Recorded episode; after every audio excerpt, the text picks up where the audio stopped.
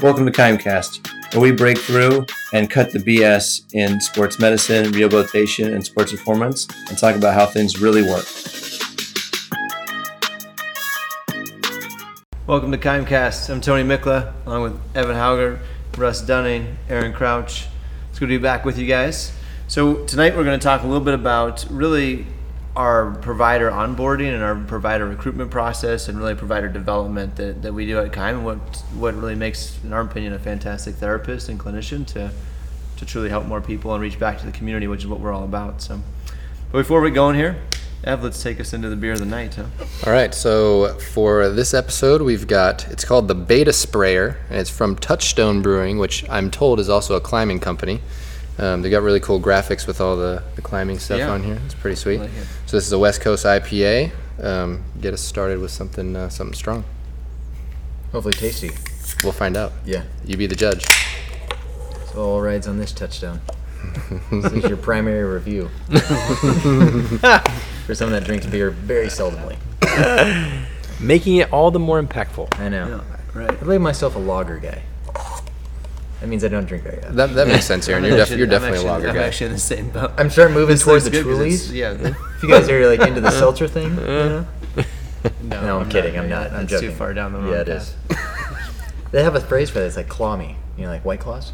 You're like, hey, claw me. Yeah. Let's get back on It's track. That's Okay, not. That's anyways. not a good situation. No, it's not. So, Let me go. Clammy.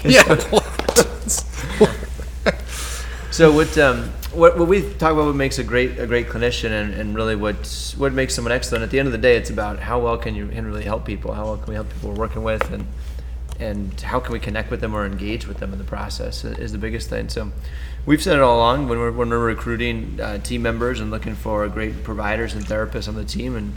We've always said there's really two things that are most important to us. Is, is number one, are they passionate about what they do? Uh, we can talk about what that means. And then number two would be, are they able to communicate? Are they able to communicate with people in a in a fluid way, you know, in a confident way, and, and how do they carry themselves in that process? So really those two things. And and you notice that experience is not on that list of the top two items.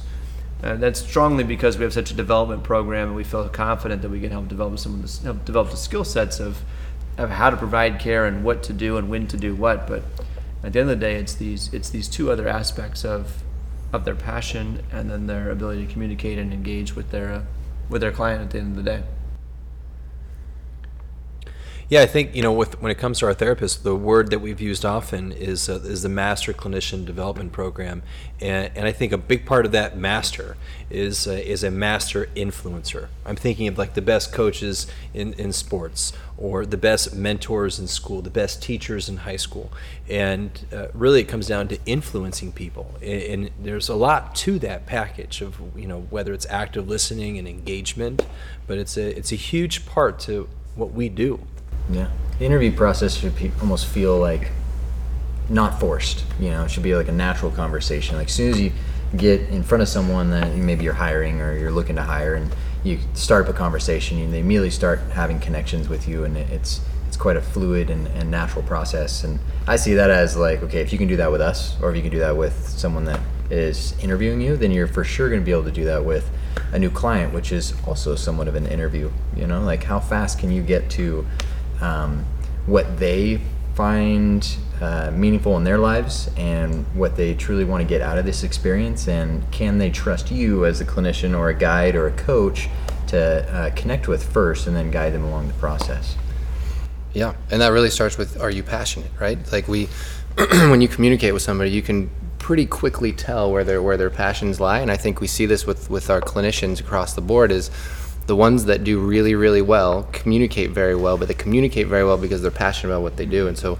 that's easily read by the the person you're communicating with. So the, the patient patient in front of them can very easily sense your passion, and if if your passion is there, if they can tell you're passionate about helping them, I, mean, I think that goes a long way in making the the connection. or even just a genuine approach right so you Yeah. have a genuine interest in them getting better as a person and really really solving their issue and right and, and and exactly that and the connection there's there's research that talks about i think this is with physicians more than with pts but i think it applies in any kind of interpersonal connection like this that the single thing most closely tied to somebody's outcome is whether they like you or not oh yeah right? So if, if, if, if they like you, their, their outcome is going to be better. That's a, that's a pretty simple thing to, to start with. Yeah. All the technical stuff aside.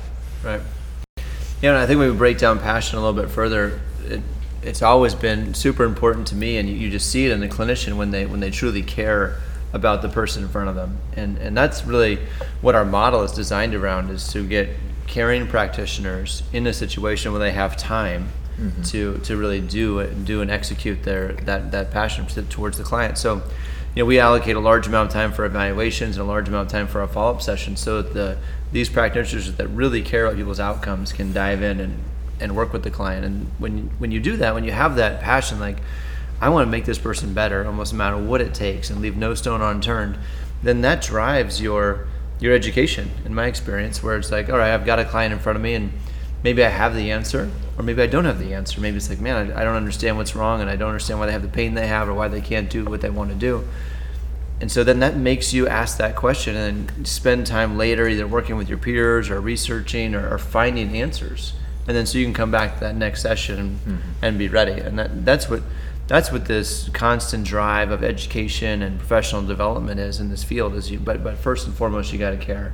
Oh, yeah. And then as part of that process, you got to have the time to to demonstrate that, that, that you care like that. I think that's I, I would say there's no there might be some, but there's really no bad PTs out there, right? There's no really bad providers, I wouldn't say. Uh, it's just the providers maybe with the system has not allocated them enough time to to do their job at the, at the best of their ability to really engage with the client, and then the system forces them to move from one client to the next very very rapidly, and in that process, you there's no way you can care. Otherwise, you'll be so frustrated that you'll Yeah. quit in a week. You know. Mm-hmm. So it, this the model that we've developed is, is such that one that can be consistent, where we can continue to provide that time, so that you can really personally grow and then really share that development on bring onto your clients. Well, I, I'm continually, uh, you know, when, whenever we evaluate someone, and you go through like the typical history and the typical questions that we're trained to, to ask of what was the mode of injury, how long ago, what what phase are we in, where does it hurt, and you do your tests. We can get very mechanical, and I'm so often I realize that it's it's with that passionate engagement of truly caring for someone that they give you a little pearl, a little pearl about their life that all of a sudden changes. Like, oh, I didn't know you had that accident when you were 16. Tell me more about that.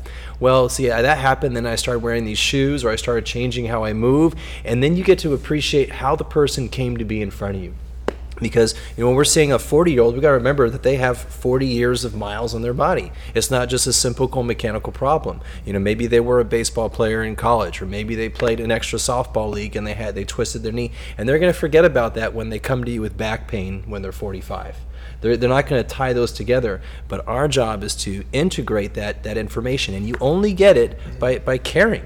You kind of have to say so what do you do? What do you like doing? A- and it's with that deeper connection that you get those pearls that help give you clarity on what their body's been through which is absolutely essential when we start influencing people with exercise and active listening too right? The only way you're gonna like get that information out of someone is like showing the mannerisms that you genuinely care. Like you're really interested in their life really interested in things that they've done and giving them as much time as they need to tell their story. And then the, I, I think there's multiple points of being able to show someone the soft skills so to speak and it's one on the eval where they first meet you as an individual and you're showing that you care about their process and that you can provide all of your energy or all of your knowledge to try to help them get where they need to go. And then every subsequent time they come in it's again on the check-in as soon as they walk in the door like where are you at? How you been? Uh, what type of progress have you made? What type of regressions have you felt? Then you get them on the table and you start talking about their family, start talking about the things they like to do, and then you start coaching exercise. And even though it's a very, um, I don't know, mechanical approach and te- teaching them technique and whatnot, you can interject your uh, same soft skills in talking more about their life, talking more about their interests, diving into them as a person and understanding them so that then you know how to motivate them, you know how to connect with them, and then you can really watch for certain things that are maybe nonverbal signs that you can connect with them a little bit deeper. Yeah, exactly. and relating it back to like the the ultimate piece here, which is what what do they what do they want to do or what do they really truly care about? So then, to your point, when you're on the floor with an exercise, somebody wants to play golf, they may not realize that there is a there's a hip hinge portion of, of golfing, right? So when you're teaching them the stick hinge for whatever reason this is, you can take every bit or everything that you're doing and relate it back to their why or the, the piece that like makes them tick. such a missing like I don't know.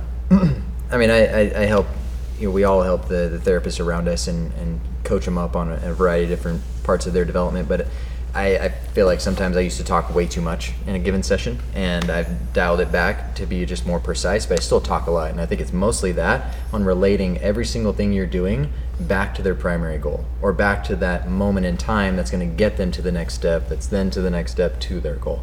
They need like clarification of like what the heck am I putting energy toward right now, and why is it important that I do it at home?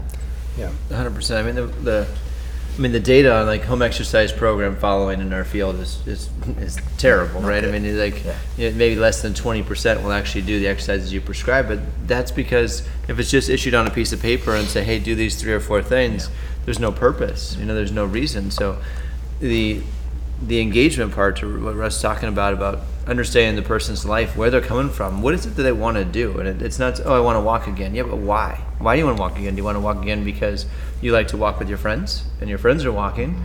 And now when they call you, you're you're saying no, I can't go because my knee hurts. You know, I have knee, I can't walk with you, so I don't want to hold the group up.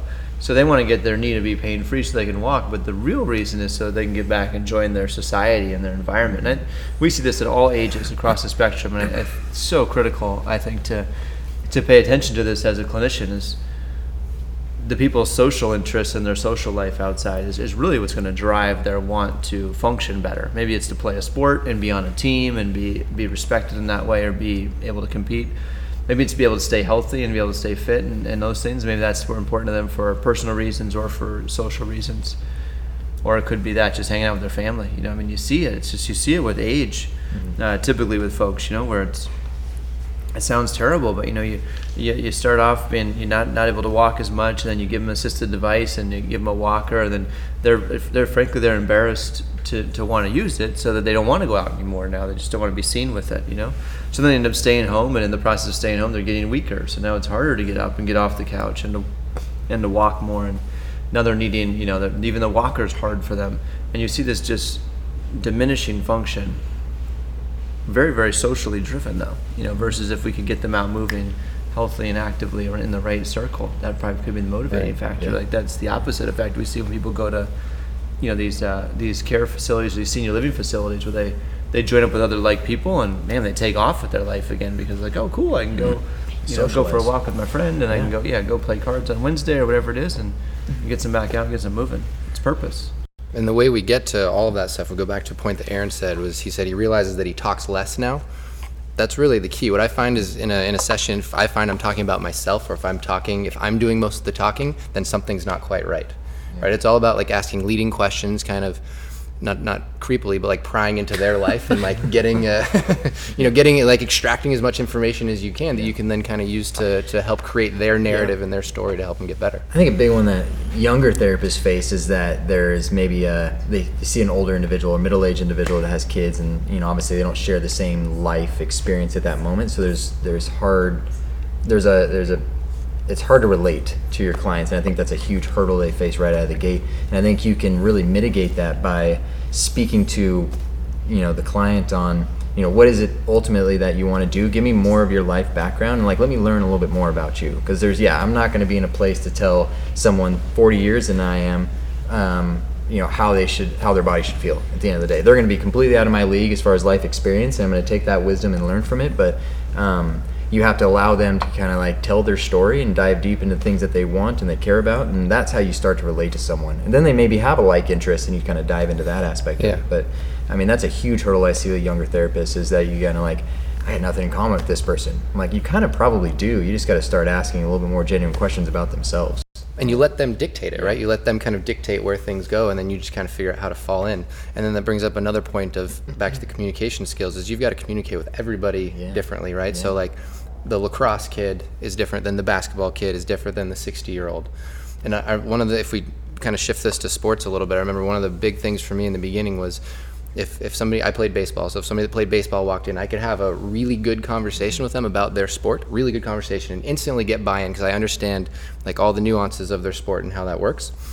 But a lacrosse kid walks in the door, and I'm like, "Well, you got a stick, and I don't really know what else happens. I know you get hit with it sometimes, and so It's a mixture of sports. right. So so you have to like you kind of have to then when that person walks through the door, you've got to then go educate yourself, which is back to the passion piece, and then figure out how to communicate with them to speak their language or speak their sport language. That's that's huge for getting buy-in. That's, I mean, that's, it doesn't take much either. Like, I had the same exact problem. I was like, how do I connect with someone that's a swimmer? Like, I mean, yeah, I go to the pool and just like play around, splash around in the deep end With your sometimes, floaties? But it's my floaties. totally. Ah, secret's out. Can't swim. But, uh, no, but, but they come in and they, they talk about their, their upcoming meet or they talk about their training and, and all the different stroke uh, variations. And, I mean, I'm not going to sit there and try to pretend that I know something about it, but I'm going to allow them to take uh, the front seat and like tell me a little bit about this. You know, like, um, and then start to remember some of these things so that the next person that comes and say swimming for this example, like you can actually start saying some things. It's not just saying buzzwords just to connect with them. It's it's like you you start to learn from your clients as much as they're learning from you. Yes. Yeah, I, I have a guy right now, and he's he's one of the best pistol shooters in the nation. He continually ranks up very high, and I haven't I haven't shot a gun to save my life. I'm actually blind, so I shouldn't be shooting a gun.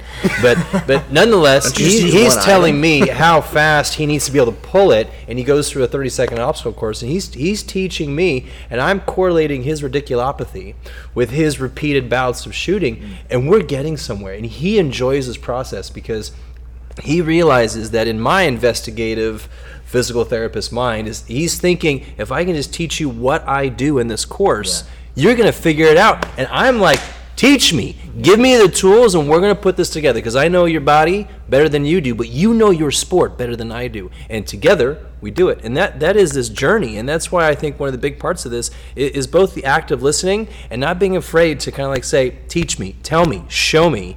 And when we when we get there we start really kind of attacking what is important to them and we make gains on it truly. That's Dale Carnegie in a nutshell, right? And that's why everyone in our in our team in our in our yeah our team, all our providers, everyone is is kind of required to read how to influence people and win friends.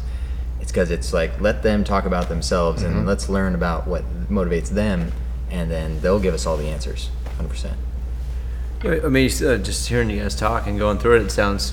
You look around like at like modern day coaching, uh, maybe compared to like the coach of I don't know the '70s or the '80s. You know, where you have this image of maybe Bobby Knight, who's a phenomenal coach, but yelling and screaming and throwing things and everything else. You know, nowadays you don't you don't see that as much, though they're passionate. You see, you might see someone like a, you know. Uh, Popovich, for example, at the Spurs, is probably the most highly respected coach in the NBA, and he doesn't really do a whole lot of yelling. You know, he's more of a convers. Well, doesn't talk that much at all to the media, which, which is fantastic Yeah. in its own way.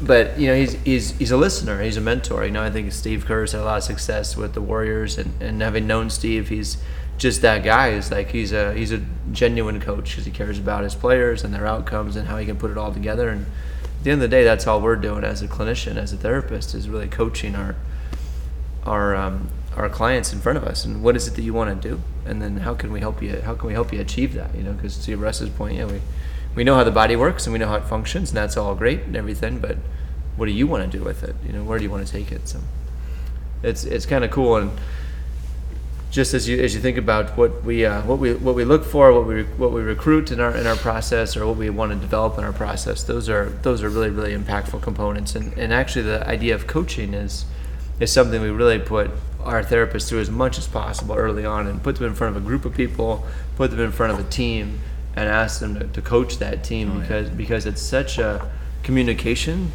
uh, effort, and and it's also an effort of not only how, if you can reach 10 people then working one-on-one should be quite easy for you and then two if you can watch 10 people move and start to analyze their movement and see them then the speed at which you acquire information and can see movement and evaluate it actually mm-hmm. goes up tremendously as well so Yeah. And nothing will sharpen your communication skills more than talking to a Oh, group God. of people because Yeah. you say the same thing to 30 people and you're going to get some varying responses. And then you start to really sharpen how you cue things from an exercise standpoint or how you say things from a teaching standpoint um, so that you can get the, the best global response possible. So you really kind of sharpen your sword from how you, how you coach movement or how you speak to people. I think like the coaching piece as a young therapist or any really any therapist you could be in it for 30 years you've never coached before it'll be a great experience for you but um, that was one of the greatest things that i did right out of the gate was i joined one of our, our strategic partners or our gym owners in uh, el dorado hills vince minnie with minnie's house of pain and he's one of the best uh, one of the best coaches that can connect with people at a really deep level. And one of the things that I learned from him right out of the gate was like, Aaron, you need to like touch every single person that comes in the gym. Not literally touch them. Sometimes, if it's that's what they respond to, but you need to say at least hide every single person, and use their name. You need to ask them about their day. You need to ask them about their family. You need to somehow connect with every single person, and it's going to change based on their personality. It's going to change on what motivates them. And when you can do that, then you build trust. And then, much like another great coach that's out there, Brett uh, Bartholomew, he's said multiple times in the art of coaching, it's less about the program. It's 100% less about the program. It's more about can you influence the person to do the things you know they need to do to make the change. And that's going to be such a wide variety of strategies, but you have to, it always starts in both of those scenarios with um, committing to diving deep and connecting with people. And that connection, I mean, we, we spoke of the word passion in the beginning of this, and, and passion is kind of hard. It can be it can be a little misled. And I, I love when we interview uh, upcoming therapists and asking, what did you do when you were younger, before grad school, even during undergrad or, or during high school? And if we find out they were coaching, Yes, that means you took the thing you love, and say it was baseball or soccer, and then you decided to influence younger people than you by five, six, seven years. And that's an act of passion. You're not, you're not really probably doing it for the money. You're doing it because you love it so much that you want to teach and you want to use what you are so wonderful at because you care that much about it, and you're influencing people. So you get kind of a two for one.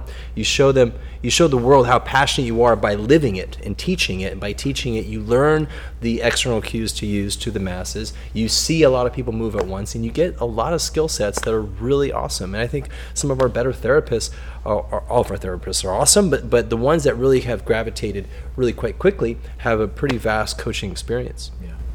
It's huge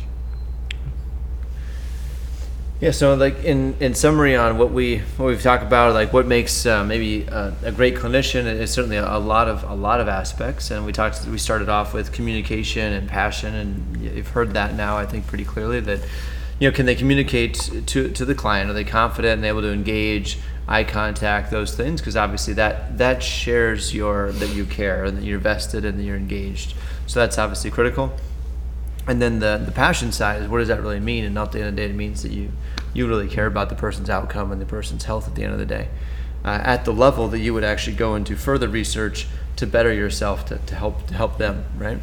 And you know we encourage things like like coaching groups is a big part of their, their experience is a, is a massive one.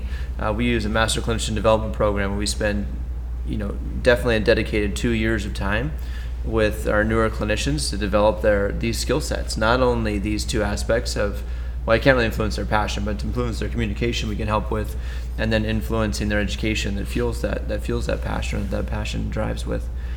So that's that's about a bit of our process, and and obviously, the end of the day, the whole goal of this is the clinicians can be better and can engage better with, with clients. And then the missing piece, I think that maybe not completely unique to our to our process, but it's certainly becoming more and more rare in our field is is time. Is how much time does does a clinician have with the patient? And we've you know this is this is the story right now in medicine and healthcare, and this this yeah. will be the story as we as we move forward and, and mm-hmm. however healthcare changes in this country is it's about time, it's about units, and you know being able to preserve time with a person there's there's you I don't know that you could really truly help somebody especially in our field without understanding their life where they come from what they want to accomplish what their goals are specifically what movements they want to do and how that affects them socially I think is a critical mm-hmm. tie but it takes time to do that it takes some engagement and if you're running in you know in 10 minutes or 15 minutes and then you're you're out of that appointment it's just impossible to to expect that. That there's going to be a relationship that forms out of that that, that, is, that is coaching. You know, I'm sure I can show you some exercises to do, but you're probably not going to want to do them. You're probably not going to understand them. And there's a good chance you're going to do them incorrectly, all because I don't have the time to do it. Even if I was the most passionate person, the best communicator, I'm still going to fail. So that that's a big piece that, that we bring to the table as how we or, we have the organization developed is that we can provide our, our best clinicians with the time necessary to to really work with the person and become their become their coach. And we talk about it as life coaching because it truly is impactful on their life. That's that's when someone comes to see us and, and we take this so seriously that if you think about the amount of time taken for someone to visit uh, a clinician, a doctor of any kind, but certainly a physical therapist uh, or a massage therapist or a chiro or anything like that, if you're going to come in, let's say you had to drive 15, 20 minutes to get here, maybe, you know, it's kind of average, at least to get in the car and get over here. And then you're here for roughly an hour, 45 minutes to an hour. And then you're, then you're back driving again for another 15, 20 minutes. You've at least dedicated an hour and a half of your day. If you're doing that, you know, one to two days a week, mm-hmm. you know, we could ask ourselves. I know that I would say no. I, I don't have three hours a week to go to therapy, frankly, right? And so the, the, what I'm what you're asking for from your client is a huge commitment. Yeah. it must be amazingly important to them. And then my statement would be like, you better figure out why. Yeah. Why is it that important for them to come that often? Just once a week, much less twice. I mean, in today's world, that's a lot Yeah. um, to set their phone down, you know, to separate from the computer and disconnect and be like, hey, I'm going to work on me. Um, you know, that's that, that's just a very unique situation that we're blessed with as an organization and, and take very very seriously. So we reward that back to the client with a, a, a clinician that cares, a clinician that's dedicated, a clinician that has time to think, and then obviously a clinician that can communicate is at the end of the day. And quickly piggyback off of that, in addition to that, knowing that they're investing time in the process to come here, they're also investing time in the plan you're laying out for them when they go home. So if you didn't ask those questions, if you don't know enough about them, and you say, I need you to do X, Y, and Z at home for this many sets, this many reps, and not really say it's going to take them about 30 or 40 minutes, and you didn't formulate something that's going to fit in their busy schedule with their life or their job or whatever it is they're dealing with, you're going to fall into the statistic that's pretty common around the world that they're probably not going to do their exercises. Yeah. So, um, but yeah, I was. it's a little off topic, but uh, it does rile me up every so often. So, I have to ask the question: What the fuck are we doing when it comes to training muscles versus patterns? And so, if you don't mean if you don't know what I mean by patterns, it's the body really moves in a global sense, not just like an isolated sense. Um, something that came very clear to me in the the very beginnings of my career that just like was that aha moment, I guess, was like the Dan John chart of the body basically moves in a push pull, uh, carry, squat, hinge, and lunge sequence, and some anomalies outside of that. And if you can just formulate your plan of care to accomplish those tasks, then you're helping someone get up off the floor, pick a bag of dog food off the floor, propel themselves up from the ground in a jumping sequence, push the door open, pull something to them. And we're not talking about how I can isolate the TA or the multifidi or the bicep. Yep. Freaking Yeah. hate It's, it. it's, Agreed. No, yeah, you're Agreed yeah, completely. and uh, no, nothing else needs to be said. I don't, But, yeah. but, uh, we do get we do dive down these um, these rabbit holes, right? Where we end up getting super specific, and of course, you know, as a scientist, as a clinician, you're designed to do research, and that means you have to like get down and isolate, right? So, but we see that drive care. And, and what that should do is, is give you knowledge and give you some background, and then you can take that and apply it to something functional. We say is the word that, that's commonly used, or, or something more pattern oriented. So yeah, I couldn't agree more. As we get caught up in doing these isolated movement things and expect that's going to transfer, and it just simply doesn't do that. But just with anything, the pendulum can go too far both ways, and we do uh, just devil's advocate again. We need to be able to go back and say like we could still test something in isolation, and we could Yes. still train something in isolation because there are times where that's probably local relevant. tissue focus for sure. Yeah. I think about like, okay, how are you formulating in your brain that something that you're working on exercise wise is going to take them to whatever goal that they have, right? So if their goal is to become a, a, a more powerful athlete through the vertical jump, then we can't just talk about the quad. Can't just talk about the calves. Like, there's no way you could formulate a line, a linear line in your thought process to be like, I need to do quad centric exercises so they can jump higher.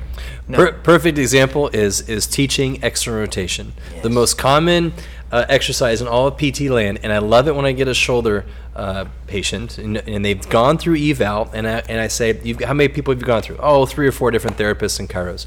Like I guarantee you, I'm going to teach you an exercise that you've already been taught before, but we're going to do it differently, and it's because I won't reference the supraspinatus or the infraspinatus. When we do external rotation, I'm not going to talk about muscles. I'm not going to talk about your little tendinopathy and be a little like geeky anatomy guy. I'm going to say if you don't stabilize this shit, then you can't do a push-up or else your elbow will flail outward. And I try and make it real because if you focus on a stabilizing pattern, then you get to focus on a functional pattern and then they go, "Oh, I get it. You see, no one ever told me that. And that's why they're not doing the program. That's why they're not doing their homework, is because you didn't align the dots for the aha moment. And that's why we don't talk about muscles. But that comes back to communication, Yes, right? You like you 100%. segue. That's perfectly tied back into the, the I did it overall topic here. even though I kinda laid yes, it out is that that was yes, very good. That was very good. That brings it back to the communication thing. You've got to make it relevant for them, right? So that was what you did. You you gave the light bulb moment because you made it relevant for them. Before, like you said, the their other clinicians were saying you're doing this to isolate your infraspinatus, and they're like, well, why the hell would I want to do that? I don't You even said- like the infraspinatus. Right, you right. said it's Man, for because what? it's because your push-up hurts. So if you want to exert force in this direction, then you've got to be able to stabilize in this plane. So yeah, that's that's that's it. Yeah. Yeah. Yeah, we're a big fan of training the pattern, obviously, to make it make it more functional. And uh, like Aaron said, Dan Johnson did some amazing work here, and he's uh, all of his stuff is free. If just go on his his site is a great place to go check some stuff out. He's been a great uh, mentor for all of us, and, and someone we've we've learned a ton from. Super, just great at simplifying concepts. I think. like now, yeah, now and now it's not to take away from the fact that like this is simple, and that's not what, what we're talking about by any mm-hmm. means, but because for someone to carry a certain load, or someone to squat, or someone to lunge, or someone to hinge, or someone to press, there's a lot of stuff that has to go right, and that's where we as a clinician have to take that knowledge base of that small little asymmetric single joint movement activity, and then link that into a chain to create this this more advanced activity, and that's that's the art of what we do. You know, of taking the science and the art together. Uh, that's that's what we're passionate about at, at our organization at Kime is to, is to really do that to improve people's functional status to improve their, their life and and they, we got to start wherever they're at. Sometimes they come in can't can't walk, can't raise their arm, can't do anything. So we'll start there. Sometimes they come in and they can run, but they just can't jump or they can't jump as high as they want. So then we'll then we'll just start there and take it from there. But either way, it comes down to evaluating the limiting factor and then putting a plan together and, and organizing it to eventually how do we get this sequence or this kinetic chain to work as a to work as a unit effectively. Beautiful. Perfect. All right, well, this is Kimecast. Thanks for listening. We'll catch you on the next one. This was Kimecast, and we are the Kime Human Performance Institute. Thank you very much for listening. We'd love to continue the conversation with you. Please hop on our social media. It's at KimeHPI and engage with us there. If you'd like us to feature a topic or answer any questions live on the show, post your comments there. You can also check us out on our website at kimeperformance.com, and there you can see links to content that we've posted throughout our podcast for more information.